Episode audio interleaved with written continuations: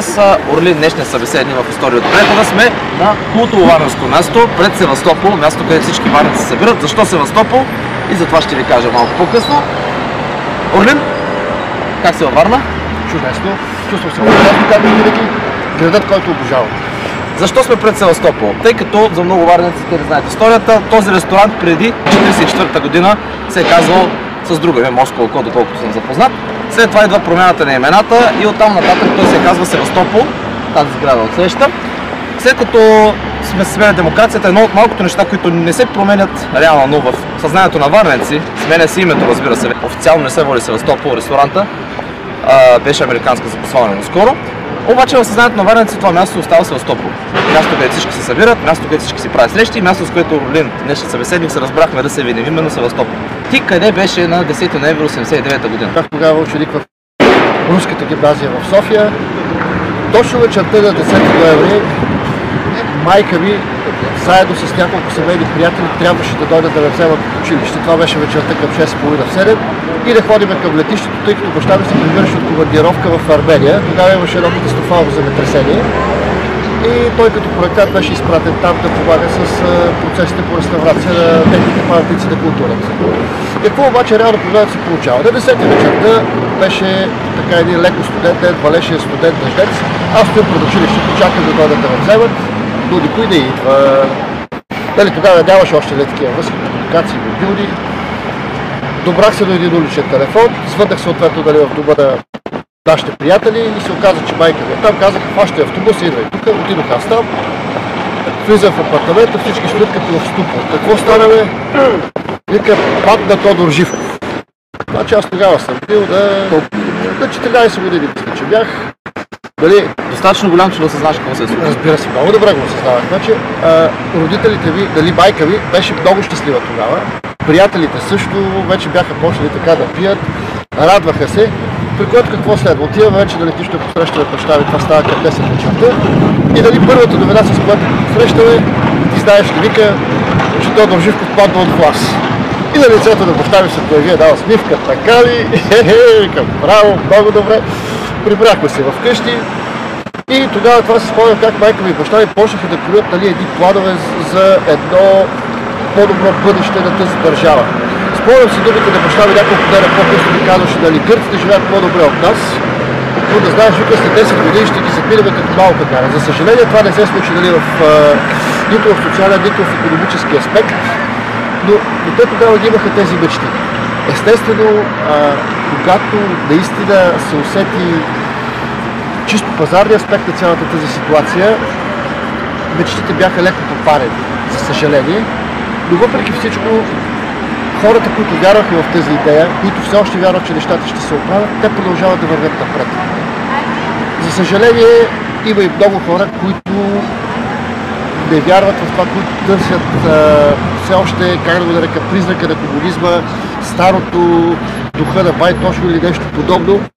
Именно и това е една от причината да тъпчеме на едно място. На какво се дължи това, че има толкова много спомени за миналото, които водят до желание да се върне онзи режим? Ами, според мен основната причина се нарича мързел и липса на стремеж за развитие. Ще дам един много елементарен пример. Когато живееш в една изкуствена страна, където по изкуствен начин се опиташ да създадеш някакво равенство, тогава човек губи стимула си да прогресира и да се развива напред. Защото ти каквото и да направиш, ти знаеш, че примерно ще си креташ на едно и също място, нито има как да изпъкнеш много напред, нито има как да изпъкнеш много назад. Получава се една такава еквивалентна ситуация, в която, за съжаление, няма, няма никаква възможност за развитие. Хората, едно време, примерно, хората, които бяха нали, по-низко образовани, от по-низки социални прослойки, за тях едно време те набираха някаква реализация. Обаче на обратния полюс, това спомня, на обратния полюс бяха хора като родителите ми, нали, високо образовани хора с образование, които примерно по това време взимаха по-малко пари, примерно от пакали, дирачия, нали, да не говорим за бензиначи и барвани. Това са били усмихнати, когато се случва. Да, за това бяха именно за това бяха усмихнати. Сега след като се обърна по очите, какво установяваме? Нали? Хора, които съзнателно не прогресират, а, в реална пазарна ситуация за тях е трудно да се реализират. Защото те, примерно, нямат, нямат съответния ценз, а, не могат, дали, не могат да работят високоплатена работа. Съответно, някои от тях дали, чуват от техни баби, дядовци или родители, как едно време беше при Байтошо, как имаше работа за всички, как здравеопазването беше безплатно, образованието беше безплатно, всичко беше цветя и рози. И голяма работа, примерно, че нямало падани. И те възприемат това, те изобщо пък не са наясно с, с другата страна на метала. Дали за всичките тези ограничения, липси, опашки по магазините, режими на тока, режими на водата и цялата тази е, уродливост на, на предишния режим. И искам да те върна малко на тези години, 89-та, 90-та, когато сменяше режима. На тебе как ти се отрази? Ти бил в руска гимназия. При вас е имало доста руски възпитаници, които са били съответно голяма част и от съвет. Как се промени обучението тогава? Беше, какво да кажа, беше интересно, защото при нас бяха много така наречените плодове на българо-съветската дружба масово баща българин, майка рускиня. Съответно, дали имаше много деца на нямащи партийни функционери, нали, това, това беше руска гимназия.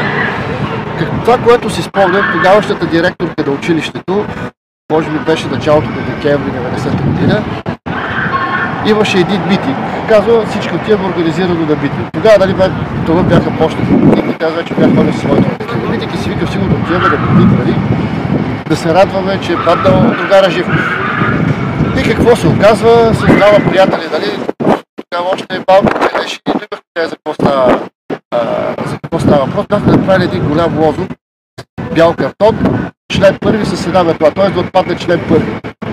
Но изобщо не знаем къде отиваме. Ще окажа, че отиваме на някакъв митинг на БКП, нали, на който именно искат да си остане нали, водещата роля на партията в държавата и ни опъваме този лозунг и дали около нас се събират някакви хора, приберете го веднага, викам, чакай, аз просто знаех дали точно. Той викам, чакайте, дали сме да бити, радваме се, че е паднал Тодор Живков. Намесиха се там учителите, нали, прибери го. Съответно, дали след този митинг, то вече не е имало никакви опити от страна нали, на училището да бъдем въвличани в каквито да било политически събития. Който беше кадърен, можеше, успяваше. Другия въпрос е, че по-възрастните хора, примерно поколението на, на моите родители, чието, нали, да кажем, половин живот тогава беше минал през а, а, годините на, на комунизма, те бяха по-трудно адаптивни. Защото, примерно, ти си започнал началото на кариерата си в един строй, през цялото време нали, са ти обяснявали как да работиш, как да учиш, как да се учиш научен комунизъм в университета. От там нататък цялата тази адаптивност пада. Ти изведнъж преминаваш в една пазарна среда, която между другото в началото на 90-те години си беше абсолютно дивашка. Абсолютно дивашка. Защото те не беше ли доста различно тогава от сега? Ами, в, примерно... Юго-ембаргото говоря, мутрите... Юго-ембаргите и, и мутрите, те касаеха по, по-различен тип бизнес. Те касаеха, примерно, търговията на дребно, магазинчета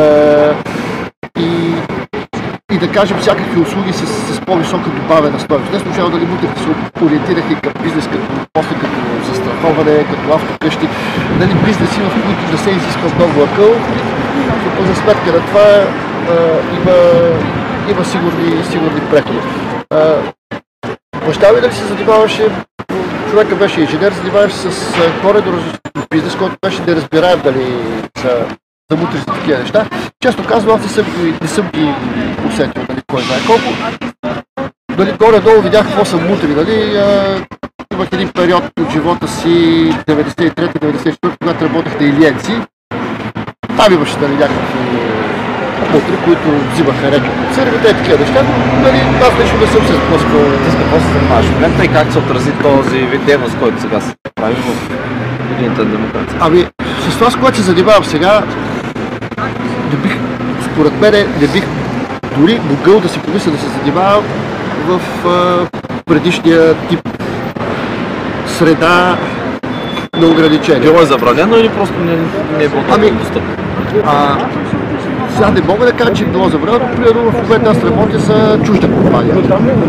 А, дали, освен, освен дали в а, България, дали работя с представители в наши представители в балкански държави, съответно в източна Европа работата ви е свързана с доста пътувания, дали съответно с доста командировки до Германия, до Австрия, също така, нали, където се набират центрове. Отварянето на границите. Отварянето на границата е нещо много важно. Между другото, пак нали, а, за това ще се върна, че много хора продължават дали да казват, че отварянето на границата е било важно. Дали какво сме спечели? Ние границата било отворено, хляба сега бил скъп, тока бил скъп, парното било скъп, това било скъп. Ами не, не е така.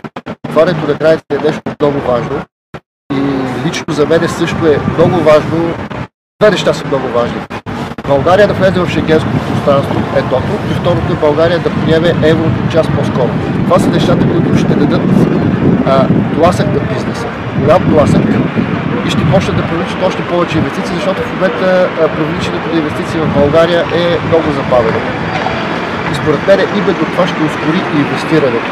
И то ще ускори инвестирането не само в производство на, на компоненти, защото при нас не липсват инвестиции в производство на компоненти, а, трябва, трябва да се, инвестиция в производство на цялостен продукт, примерно автомобили или нещо по-голямо, където, което с по-голяма добавена стойност.